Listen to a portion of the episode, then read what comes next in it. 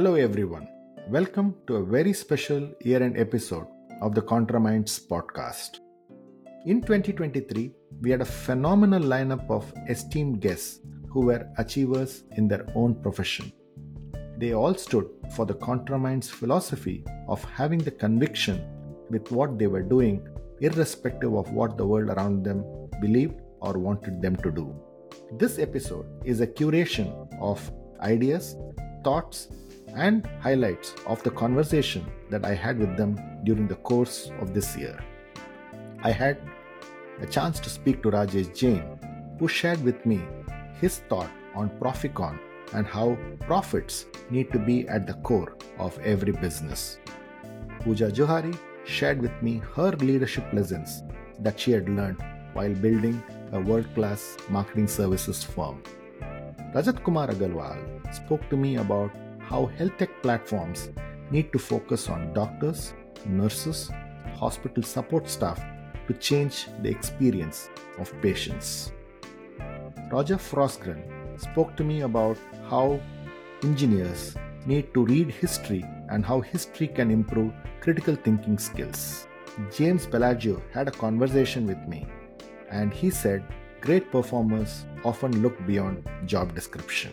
Prem Kumar Gokuldasan had a chat with me where he shared the technology and the platform that is being used to change rural education in India. Matt Abrahams talked to me about the importance of spontaneity in communication. Bharat and Madhuri had a chat with me on data privacy and how the new data privacy laws are going to change the world of privacy in India. Dr. Aniruddha Malpani emphasized the need to rewire education and how education of the future need to instill curiosity in kids. Sridhar Ramaswamy talked to me about how digital factories are built and how digital factories are going to change the world of manufacturing. If you want to listen to the full episodes, log on to www.contraminds.com or alternatively, you can listen to them on Apple, Spotify, Google, Amazon Music, or on YouTube. Don't forget to subscribe and download, share, or comment on these episodes. Your feedback is extremely important to us, and that will help us improve the experience that you have with ContraMinds. I wish you all a very, very happy new year and look forward to interacting with you in 2024.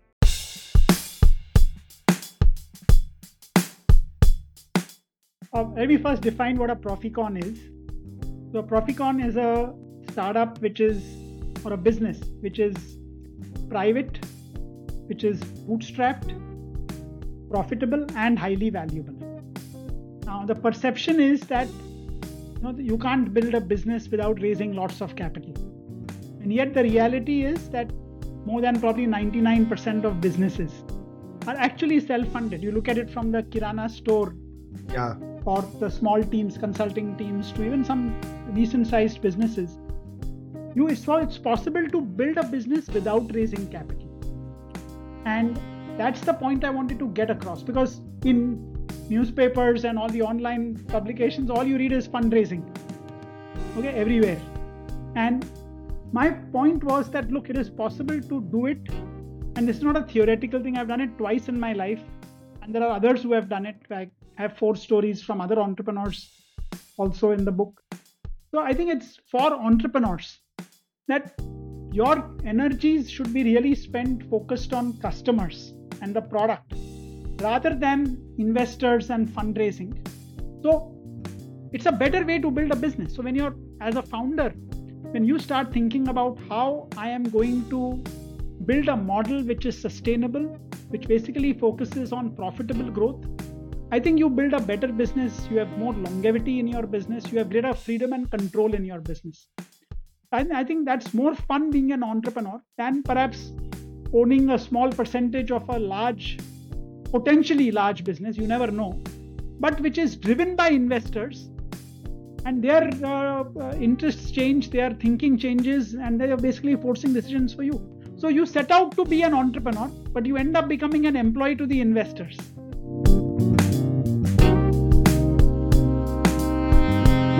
The first eh, I've already shared with you is that we can all learn to be better speakers in the moment. The second is that you have to prepare to be spontaneous. And that sounds strange. It's like, what do you mean? Isn't that antithetical to being spontaneous? But if you think about it, if you ever played a sport or a musical instrument, how did you learn to get to a point where you could just do it effortlessly? Through a lot of practice and preparation. So the same is true with communication. So the, the first four of the six steps relate to mindset. And then the second two steps have to do with messaging. So when it comes to mindset, first we have to address anxiety. I mentioned how that's a big deal. Second, we have to get out of our own way and stop striving for perfection. Rather, we should look to connect. So it's about connection, not perfection. Step three is to reframe these circumstances not as threats and challenges, but see them as opportunities and collaboration potential. And then step four of the mindset piece has to do with listening. It's really strange to think about, but listening is essential in any communication, especially spontaneous speaking. So, for example, imagine you and I come out of a meeting and you ask me, you say, you know, how do you think that went? I immediately hear feedback. And so, what do I do? I start giving you all the things that could have been better or the things that we need to do differently next time. But if I really would have listened, I might have heard that, that you are really asking not for feedback, but for support. If I would have noticed you were looking down, you were speaking more softly, slower than usual, I would have understood that what you wanted not in that moment was feedback, but was support. And when I itemized all the things that were wrong, I was actually not helping you. I was probably doing you a disservice. So, mindset is about anxiety, getting out of our own way, reframing, and listening. And then the last two steps are about messaging. First has to do with structure, how we design our messages, and the second has to do with how we focus our messages to be more concise.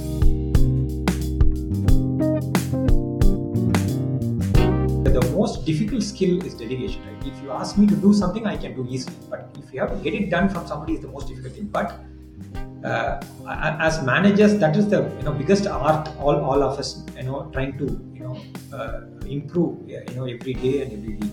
But thankfully, I think one of the biggest difference when we come to non-profit like this, only passionate people will come to work with you only those passionate people will stick on and walk this journey. It is not easy. You believe in people and you just enable them, you know, give them all that the basic finance and asking to stay. Forget about all that. Enable them and you stay out of the scene and they will prove, and that is what passionate people about. Uh, you know, two weeks back we uh, implemented in a district called Ariyalur. You will not imagine in 20 schools to implement in the same district, uh, that person has traveled 900 kilometers within one district 20 kilometers. So imagine you you know how many people will come and you know stay with you and do that job? And i'm not paying you know one of the you know very small thin salary i'm paying.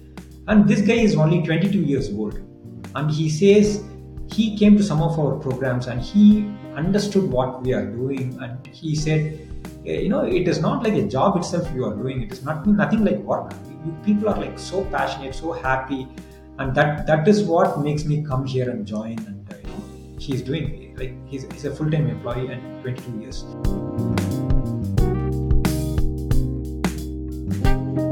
for most of us we are extremely well advised to pay careful attention to the job description uh, it's simply that at a certain stage, if you can reach it, some people will have the chance to do exceptional things which do go beyond their job description. But what I think and what I describe is it's helpful to think of one's job uh, or one's career in three distinct phases. In the first phase, you're learning how to do the job. You, uh, your main requirement here is just not to mess something up too big in the time that it takes you to learn what your job requires. So, do you have all the necessary skills uh, and knowledge to perform your job? And by the way, each job and each company has unstated expectations as well as the explicit ones that are written in your job description. So you have colleagues, your company has a culture, management has a certain style and certain expectations. It takes some time for you to understand your company and your particular success factors to being effective. This, in my experience, takes anywhere between six months and two years, uh, depending upon how much experience you already have and the job that you're in. Second phase, is where you are delivering the essentials of your job as they're described in your job description. Do a good job in your current job. That is what unlocks every other good thing. You must develop mastery of your core job. The more things that you become good at handling or expert at handling, the more work you can take on. And then you can do that same work in less time with better results and greater confidence. So there's really a lot of time that can be spent, years and decades even, mastering your core job and getting better at it. Uh, it is honorable to stay put and do your job as well as you can. It doesn't always, however, create the maximum impact that's possible. So, this is the third stage for those people who say, Yeah, but I really want to do something extraordinary. And then I say, Okay, once you've mastered the core job, you need to look at your motivation. Uh, do you wish to have something more to satisfy your ego? I want to be the CEO because that's what I want to see on my business card. Or I think the best results come from people who are looking to do something for others. How can I help other people have uh, an impact? How can I help other people thrive? And that can only happen after you've gone through stages one and two. You don't have the time your core job.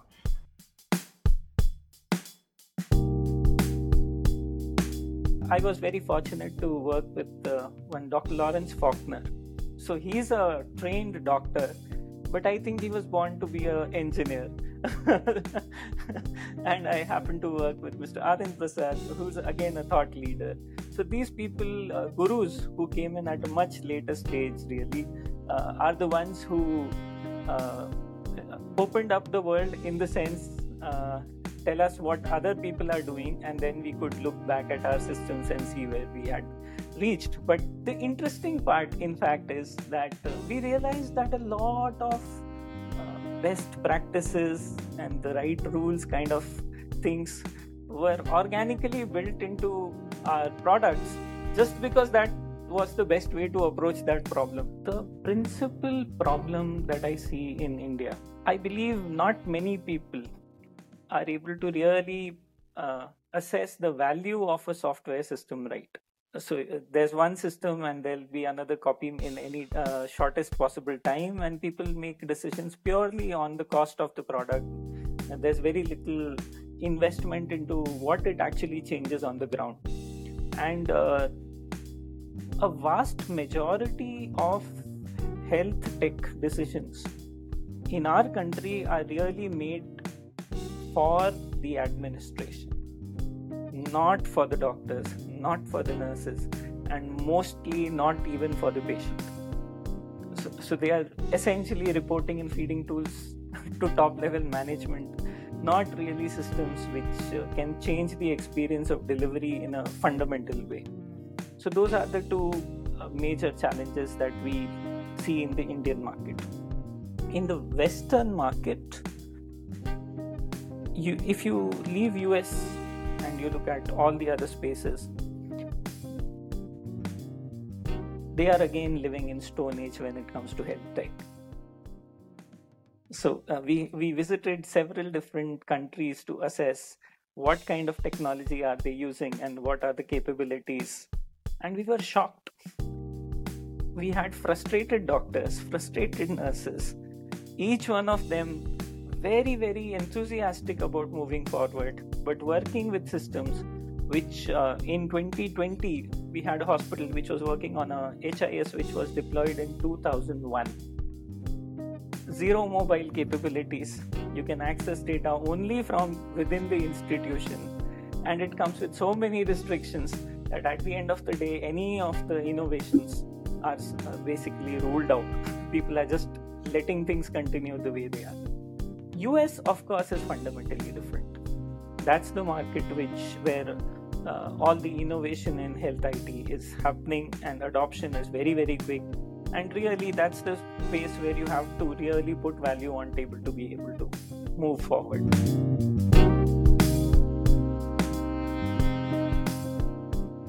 My first degree was in liberal arts and in history. Mm. And I, as we mentioned, we talked before. Um, I got out of uh, I graduated and got out of school and couldn't get a really a, a, decent job with a history degree and I had to go all the way back and get an engineering degree.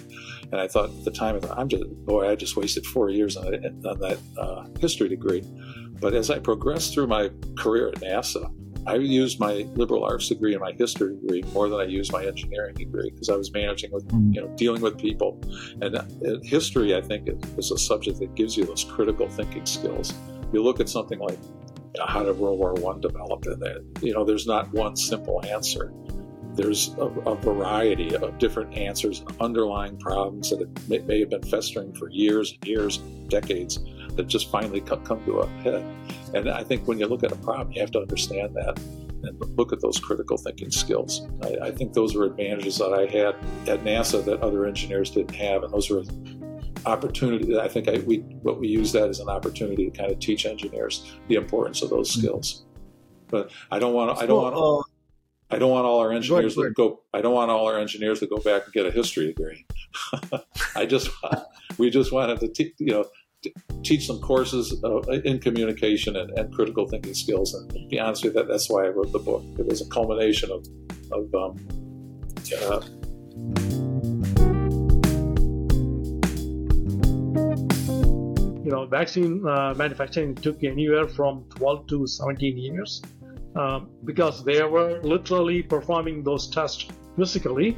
Mm. Late, they're using digital twins and uh, a lot of automated machine learning and artificial intelligence to build these uh, models to simulate those things really fast and get to 80 90% of the way and then tweak the remaining 10 20% in the actual plant let's say if i'm building a product for a new uh, boeing or a airbus uh, uh, plane uh, it's all about lightweighting mm. so steel is heavy. Uh, you can't really put steel in airplanes, so they started using aluminum. Aluminum is uh, lightweight, but it is not as strong as uh, steel. So they started mixing alloys, hmm. and uh, uh, so uh, to produce a new product, Uh, used to be you you mix up literally physically you mix up bunch of different alloys and uh, to figure out uh, how uh, strong it is, uh, come up with the different strengths, uh, and how it is going to perform in different conditions, temperatures. Is it going to break? If I'm launching this, putting it in a rocket, how is it going to perform in uh, in in, in outer uh, uh, in space? those are the things that they literally they were used to test. So it will take anywhere from five to ten years to do these kinds of testing. so now what they do is instead of physically testing these things, um, they have uh, evidence of uh, some of these uh, products, how they behave, uh, characteristics of different alloys and stuff. So they have those uh, things, data available. So they use those data. they do finite element analysis and bunch of other computational tools. They build those into a, a digital twin model, and they simulate how a product will perform. And and so, uh, what it allows them to do is they can eliminate some of the other combinations mm. effectively. So they get you around 50, 60% of the way. Uh, so that reduces the time uh, frame much less. Uh, and then based on those simulations, they then they go back and they do uh, create those combinations physically, test it, and further refine their models.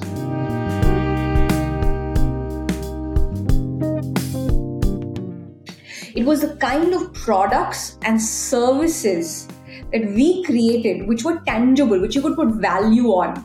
For example, we automated video production.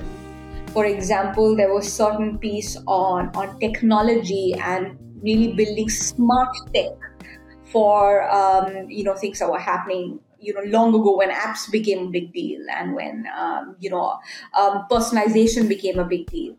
We create we looked at all of those aspects and added a pro and built products. So in any year we had at least 5 to 10 new products and services that we were launching which is what we priced for not creativity. Because creativity my price may be 100 rupees someone else's is 50 rupees right? The person is always going to go with the one with 50 rupees. It has to be with what is the product that you take into the market. So to answer your question in a more sharper manner, is is is a service industry as scalable? There is enough evidence to show that it is not as scalable as tech, a tech industry or you know a product industry or you know an industry like that. But if you're able to create um, products and services backed by tangible technology, something that a, a marketing manager is putting money behind is going to actually be able to see result very very quickly. That's the only way um, you know you're going to be able to scale up. But not on the back of creative retainers. That's not happening anymore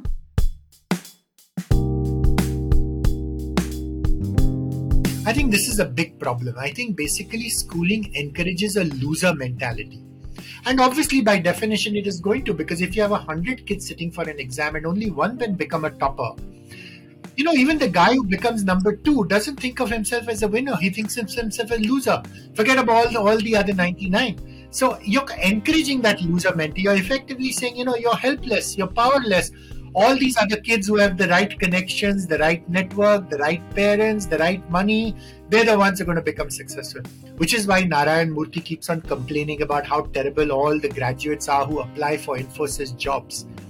That's exactly why the change needs to happen at a much earlier stage because by that time so you know you can't teach a 16 year old ethics because he's already it is already been ingrained. He's watched his parents grow up all the time and if at your home you encourage your kids to ask questions which the first thing we normally do is don't ask so many questions or i'm too tired or you know whatever else it is whereas if your attitude is you know what that's a great question let's figure out the answer for ourselves. Oh, you know what? That's a great question, but you know, I don't know the answer. But let's go meet Mr. Desai who stays next door, who happens to be an engineer. Maybe he'll have an answer. Or you know what? I honestly don't know, but let's watch a YouTube video and see if the answers are there.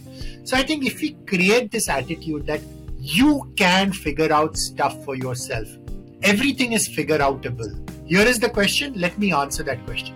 The second step, when you have enough confidence in being able to answer those questions, your second step will be, you know, I answered that question, but I think it was a pretty crappy question because the answer was just a Google search away.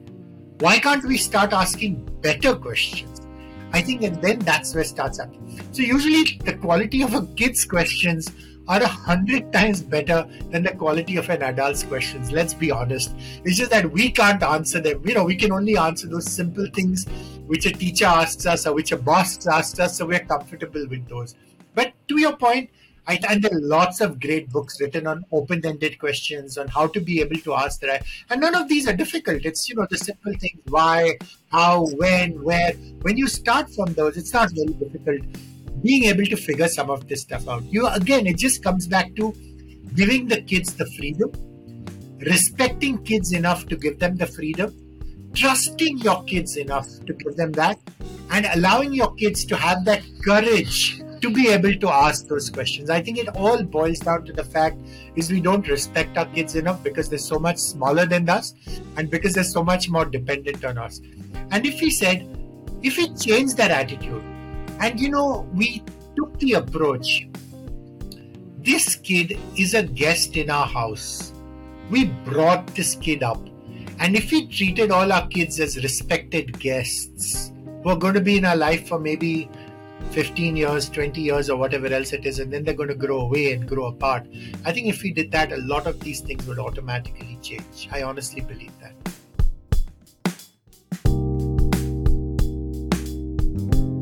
no framework is perfect that there's a famous saying right? You know all models are wrong but some are useful. So all frameworks are imperfect or, or wrong but some are useful. So you have to kind of you know take it with that.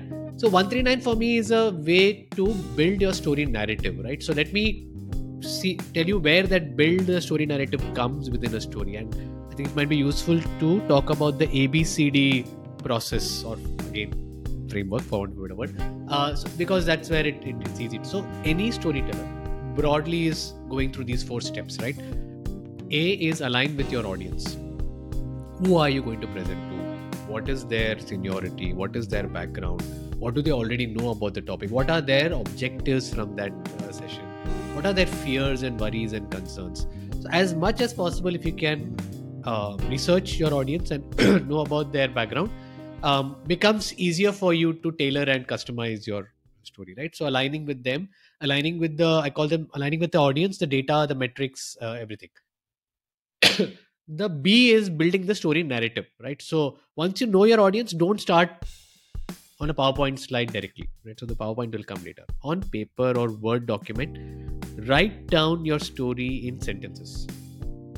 And um, sentences as in messages not in terms of saying i will talk to them about the project need then i will talk about the key findings and then the implications and the next steps. That is not a story. That is a list of agenda items right? So instead if i were to kind of take uh, an example of a review right a quarterly review. So uh, an agenda for a review would be uh, revenue review cost profitability next steps. Tells me nothing right? Instead our revenue grew by 12% higher than target mainly driven by south region and um, the new pricing strategy that is one whole big sentence on the cost side we managed to rein in employee cost um, and um, materials, thereby pushing up EBITDA by 30 bps. Final, the next steps. Uh, we therefore need to continue this momentum but address some concerns in Division A. Right, so now these three are my broad three messages that I want to give in that year. And those three will then get a one line summary which is that you know revenue broadly doing good ebitda improving but concern on division a. Um, and then within revenue ka that one line it will further get divided. And you know overall revenue grew by in south what what really drove, uh, drove the growth? Um, in pricing strategy what really happened then cost again you go into you know employee what happened in uh, material what happened and, and so on. And then similarly on on the this. And then each of those can then further as you can imagine drill down further right? So you're building out the story like this. It will if you know your data it will not take you more than half an hour to do this. But that half an hour will give you so much clarity. And then your presentation preparation becomes easier far far easier. So this building the story narrative is is a crucial um, I, would say 70% of your success rests on how well you do this. It should be so good that even if you don't have your slides you're sitting and standing in an elevator with your with your uh, audience you should be able to tell that story right? So c uh, is choosing the right visuals and the slide because you know we are visual creatures we understand visuals better. And d is for delivering with impact. So there are some techniques around that also. So broadly can remember a b c d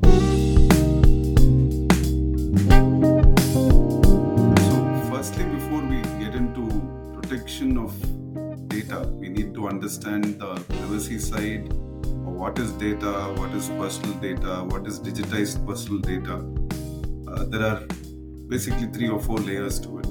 So if, if Swami, I'm speaking to you, I know you are Swami, you are in Bombay, uh, you have, uh, you are a male, uh, you are probably a Hindu by choice of religion. We don't know what you practice, but I'm presuming with your name uh, and uh, you will have uh, your date of birth, your medical records, your financial uh, status in insofar as your banking records.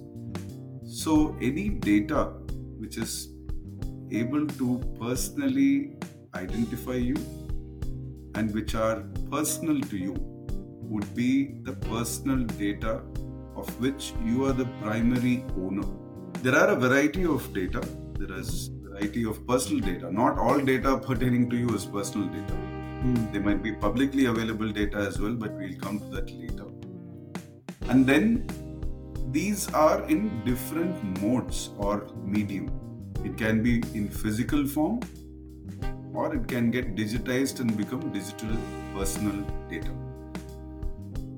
When you look at uh, the Indian history, uh, we've been very, very open about a lot of things. I mean, no one was really bothered about privacy. Mm-hmm. Of course, privacy law has been primitive, not been enforced the way it would in Western world. Um, in 2000s uh, was the first time when there was a need felt to have uh, data protection and privacy protection.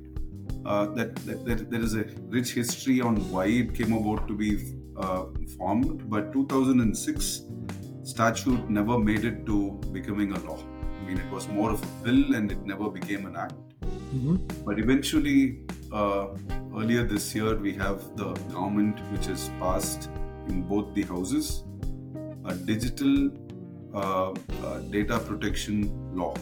So, DPDPA is going to protect personal data which is digitized. Therefore, we need to have an act which will protect individuals, which will monitor and also guide corporations, individuals, organizations on how this personal data will be stored, saved, processed, and who uh, is going to monitor all these things. There would be probably a, a government run tribunal. And last but not the least, the most important key part is the consent.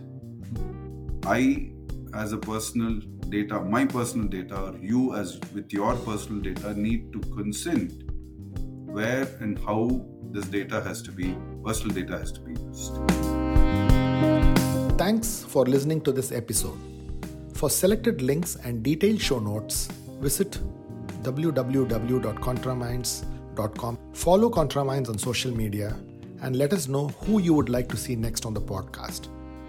If you're listening to ContraMinds on Apple Podcasts, do share your comments and give us a rating. We are keen to know what you're thinking.